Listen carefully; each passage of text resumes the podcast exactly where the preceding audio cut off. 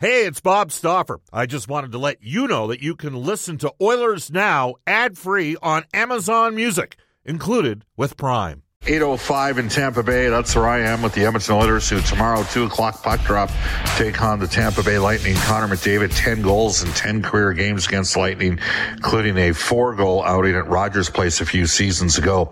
Oilers Now is brought to you by World of Spas. Aching after a long day, World of Spas offers tubs designed with your relief in mind. Rest, recover, and relax with World of Spas. Thomas and his staff at World of Spas, Alberta's number one swim spa dealer.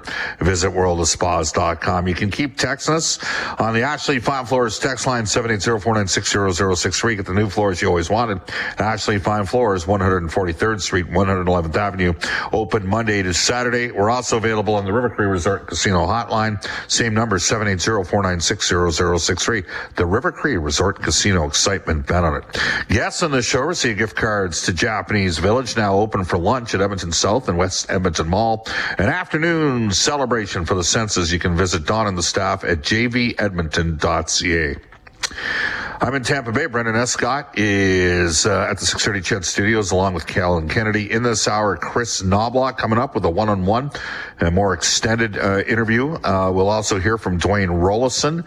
He'll be our Oilers throwback feature today for Conlon Motorsports. Reid Wilkins will do a crossover with us at about 650 as well. Without further ado, uh, let's get to it. It's our Oilers Now headliner for Wilhauk Beef Jerky. It's the best you've ever tasted. Search for Wilhauk, W-I-L-H-A-U-K today. Here is our first uh, sit-down interview, radio style, with Oilers head coach Kris Knoblauch. Kris, you've been behind the uh, bench now for uh, a couple games. Uh, your first road trip down here in Tampa Bay, full practice today. Just a thought, or are you starting to feel? And I don't know if you can feel that settled in, given that it's only been less than a week. But just a thought on you know sort of where you're at right now. Um, yeah, I've been able to breathe a little bit and sit back and look at the big uh, surroundings and seeing how things are going. And um, you know, I've been everyone's been so helpful, um, especially you know the coaches, yes, but uh, the two the video coaches that we have, Noah and Mike, they've been really holding my hand and getting me from one place to the next, whether that's make sure I know how to use the video system or the meeting times or who to talk to or all that. They've been so helpful, and I can only imagine um, what it'd be like without uh, a couple guys like that looking after you. Um, as for everything else, um, yeah, fitting in and starting to feel like I don't know more. I don't know, just early on it's so such a whirlwind you don't know right. where you're going you don't know who to thank and you're leaving your family and you're starting a new job and it's so exciting that you're the head coach of the Edmonton Oilers like wow like that is something else and now it's like all right this is what we need to do and um, you know it was very exciting but now it's more let's get to work.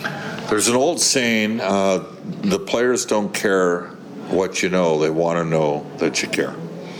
You know you can have a strong technical background that you can apply to things. How important is that sort of that EQ, that emotional quotient, in terms of you know building and fostering relationships with your players to get the most out of them? Yeah, no, that's very important. And I remember going to a it was a parenting uh, seminar conference once. I went with my friend when I was in uh, Cranbrook, and we went. And I remember there being about 300 women and about four men and myself and my friend were the only two there and of course we were there with our wives and i remember the message was with the children it's it's not what you say it's what they hear. And i was like wow like i don't know how many times i told my child something and they didn't listen. They didn't hear it. And then i would see my wife walk into the room and say the exact same thing just in a different way. And oh, it was all good. They they understood it, and and it's the same as coaching. It's it's important that you have their best interests um, at heart, and you want to make them as a better player, and you're not just doing it for the team to succeed. And hey, when the team is winning and doing well, everybody looks good. Um, so that's beneficial for everybody. But um, as a coach, you're constantly asking these players to do things, sacrifice things, um, do what's best for the team. Well, sometimes you have to think about what's best for them, and um, I think, um, yeah, that's really important. So, what is your assessment? Uh, you got a back-to-back wins. Neither of them have been really pretty. They weren't explosive offensively, but uh, four-one victory over the New York Islanders, and then the rally of the four-three comeback against the Seattle Kraken. Um, very exciting. One being the first game, very exciting for me, and just being it, and, and the environment at uh, Rogers is. Um, remarkable to say the least. Um, and then the second game, exciting with the way the game played out. Late goals in the third period, put it in overtime. A couple times, Connor rushing the puck up the ice, and the crowd getting out of their seats, and you know you feel that ex- energy. And then uh, Kane scoring the overtime goal. That was pretty exciting. But I've been very happy with. I didn't want to change very much. I didn't want to say we're going to be doing these 10 or 20 different things and we're going to implement these immediately. Um, I thought there was a couple things that we really needed to work on to become a better team and a lot of things that did not require skill. Um, one of my messages to players was to be great at things that require little or no skill. That's stopping on pucks, going to the net, um, having short shifts, you know, those things that anybody can do. When we take care of those things, we'll take care of the bigger picture. Um, and those couple things that we talked about, um, whether it was things on a forward check or defensive zone, um, some of those de- little details, um, I thought the players have been very receptive and have gotten better at that. And now we can start looking at. Um, I think those are big picture things. Those are the most important things. Every team, every successful hockey team plays with structure and are highly competitive. So, without a doubt, if we are going to be a good hockey team, we need those two things. Now, there's the finer details of the game on how are we going to forecheck and where do we want our F2? Do we want to come down the middle of the ice? Do we want them on the outside? Do we want to uh, stick protecting the outside of the um, outside lane or inside lane? You know, those finer details that you are not going to get through to your team uh, right away. Something that takes time and we're working on those right now. We're joined by Edmonton Oilers head coach Kris Knoblauch, Bob Stauffer with you on Oilers now. Uh, it's got to be pretty cool for you. Your first road game, you're going up against Jon Cooper. He was 45 when he took over the uh, Tampa Bay Lightning. Uh, he'd spent several uh, years in, in, the minors with their farm team, and uh, sort of a little off the beaten path in terms of uh, some others. Uh, you know, he'd been a lawyer. Was actually from Prince George, which is a lot bigger, obviously, than Imperial, Saskatchewan, but nonetheless is not a you know a New York City or a Boston or Montreal or Toronto just I mean, you're going up against uh, one of the best in terms of uh, how the guy. I mean, when I look to it, it's one of the longest serving. It might be the longest serving coach in the NHL right now. Just a thought on that. Well, there's a lot of good coaches in the NHL, and um, Jon might be the best. Um, and yes, he's had some pretty good players, but for a guy to win um, as many Stanley Cups as he has and gone to the finals, and and he's done it through a lot of turnover.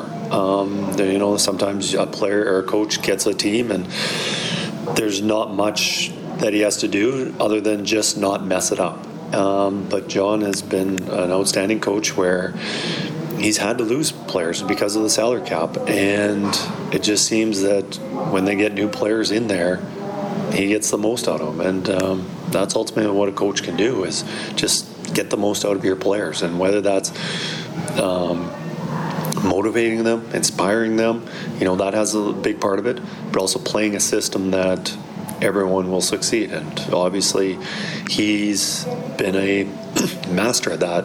For him to be in that position for as long as he has and won as many games, he's doing a lot of things right. It's a pretty interesting little side note in uh, tomorrow's game. I mean, everybody knows about your connection with Connor McDavid, and frankly about Connor Brown. He ended up getting Warren Foegele. Uh, we're not sure if Anthony Cirelli is going to play tomorrow for Tampa. You had him like Foegele for half a season. Uh, but you also had a couple of their right shot defensemen as well that are Erik Cernak uh, and Darren Raddysh, who I think, uh, you know, Jeff Jackson Uh, had him with Wasserman. He was uh, maybe not a, not a guy that a lot of people thought was going to be a slam dunk to play in the NHL. You had you had him for all four and a half seasons that you were in Erie and two years with the Rangers. It's a lot of Erie Otter alumni in tomorrow's game, isn't there? Well, when I was in Erie, we had a lot of good players, and it's nice to see those guys, um, you know, move on. Obviously, a lot of them have. Um, we know about the players that have gone to the Oilers, but it seems like a lot of them have gone to uh, Tampa Bay. Uh, you know, uh, Taylor Raddysh was another one that was Yeah. with that organization before he got traded to um, Chicago. Um, but all those players are very special. Um, you know, winning a OHL championship with uh, Cirelli that we had traded um, after World Juniors, so we had him for a half a season. What a character guy! Heard about it. That's why we went out and got him. We wanted a player like that. Um, he was a perfect fit for us. Um, another one that we had for two seasons, Erik Cernak, who um, big, strong defenseman, um, just a huge addition to our back end. Um, um, but then probably the one that's probably the most special is uh, Darren Raddysh. So I coached him for four and a half season with uh, Erie, and then another couple when I was in Hartford. And I, a lot of player, a lot of people would make the joke of him being my son because I was Right. with him for so long. But uh, for him to stick with it for as long as he he did, and um, now finally, this is his first full-time NHL season. You know, he had some games, but this is his first time that he's actually really call himself an NHLer. Um, you know, when I see him on the ice tomorrow, there'll there'll be a smile on my face because he he earned it. Uh, you also get uh, one of your former Erie Otters uh, back in the Oilers lineup. Connor Brown uh, has been out. He uh, took a unique uh, deal in the off season with a you know, low base to work to Edmonton's advantage in the cap. He, I, I, I sense that he felt maybe his skating wasn't completely back, and now, uh, you know, he appears based on uh, the line combinations today. You're going to start him with Connor McDavid and Ryan Nugent Hopkins. Uh, this guy can be a difference maker. He's a multiple 20 goal scorer. He can kill some penalties for you. Got to be excited that you get him back in the fold as well. Yeah, I'm thinking about all the players that I coached in junior. We just talked about it. And Brownie is, you know, very, very special to me, and because he was my first captain when I was in the Erie Otters. And um, you know, he's playing on that first position, first right wing position with uh, McDavid, but I'm sure it'll switch up a little bit. We don't want to be overloading him, using him too much. Guy coming back from injury, um, you run the risk of running up the minutes a lot, and so there's other players that are going to spot and play that right wing position, and whether that's a Warren Foegele or Sam or whoever's maybe going in that situation, that we'll use him. But um, having him come back, um, I definitely believe that will make our uh, group stronger. And just to wrap up, 23 years ago today, uh, the two-time defending number one ranked, uh, two-time defending national champion, number one ranked Alberta Golden Bears beat the Brandon Bobcats 12-0. You had five goals and uh, seven points. I believe you were on a line with Russ Houston and uh, Ryan Wade, and Russ ended up winning the player that year. He beat out uh, Mathieu Darche uh, that year, who's. Uh, with with the Lightning organization and probably going to be an NHL general manager in the next calendar year. Um, what do you remember about that game? Um, I remember almost not playing it. I remember I the weekend before we were in University of Regina, and um, I remember getting a slash and breaking my finger, and uh, it was shattered, and it being painful every time I got touched. It was like ooh. Um, but you know, you score the first goal, and all right, maybe it's not so bad. Scored the second goal, and didn't feel any pain after that. And um, you know, I'm sure those five goals. I'm sure Russ Houston had a lot to do with that. I'm, it was a he talked about players making others better. Russ was a player that um, certainly made me look a lot better than I was. A lot of credit goes to him. And uh, you know, I got to play with Ryan Wade mostly on my line for five straight years. Very rarely were we uh, separated. You know, Ryan was a pretty good player, but I'd hate to give him any any credit. So I'm sure those five goals were all from Russ Houston and zero from uh, Ryan Wade. There, there you go. That is Kris Knoblauch, the head coach of the Edmonton Oilers. Of course, came out of the Alberta Golden Bears program. He referenced uh, his wife and then uh, and his family, and then Rob Daum, his head coach, uh, when he was asked the other day, "Who do you think of?" Uh, Mark Spector asked him that question Monday. Of course, the press conference was on Sunday when he came aboard. Uh, Speck and Daniel Nugent Bowman were flying back from Seattle. Oilers had the press conference on Sunday at Monday's Avail, and uh, uh, that team that uh, Knoblauch played on went 41 and two into the national championships. They were two-time defending national t- titleists didn't play very well at that tournament. Didn't go well uh, for them, but uh, who knew then that we'd be talking about a guy who would later go on to be an NHL head coach? I got a really interesting text from Mitch.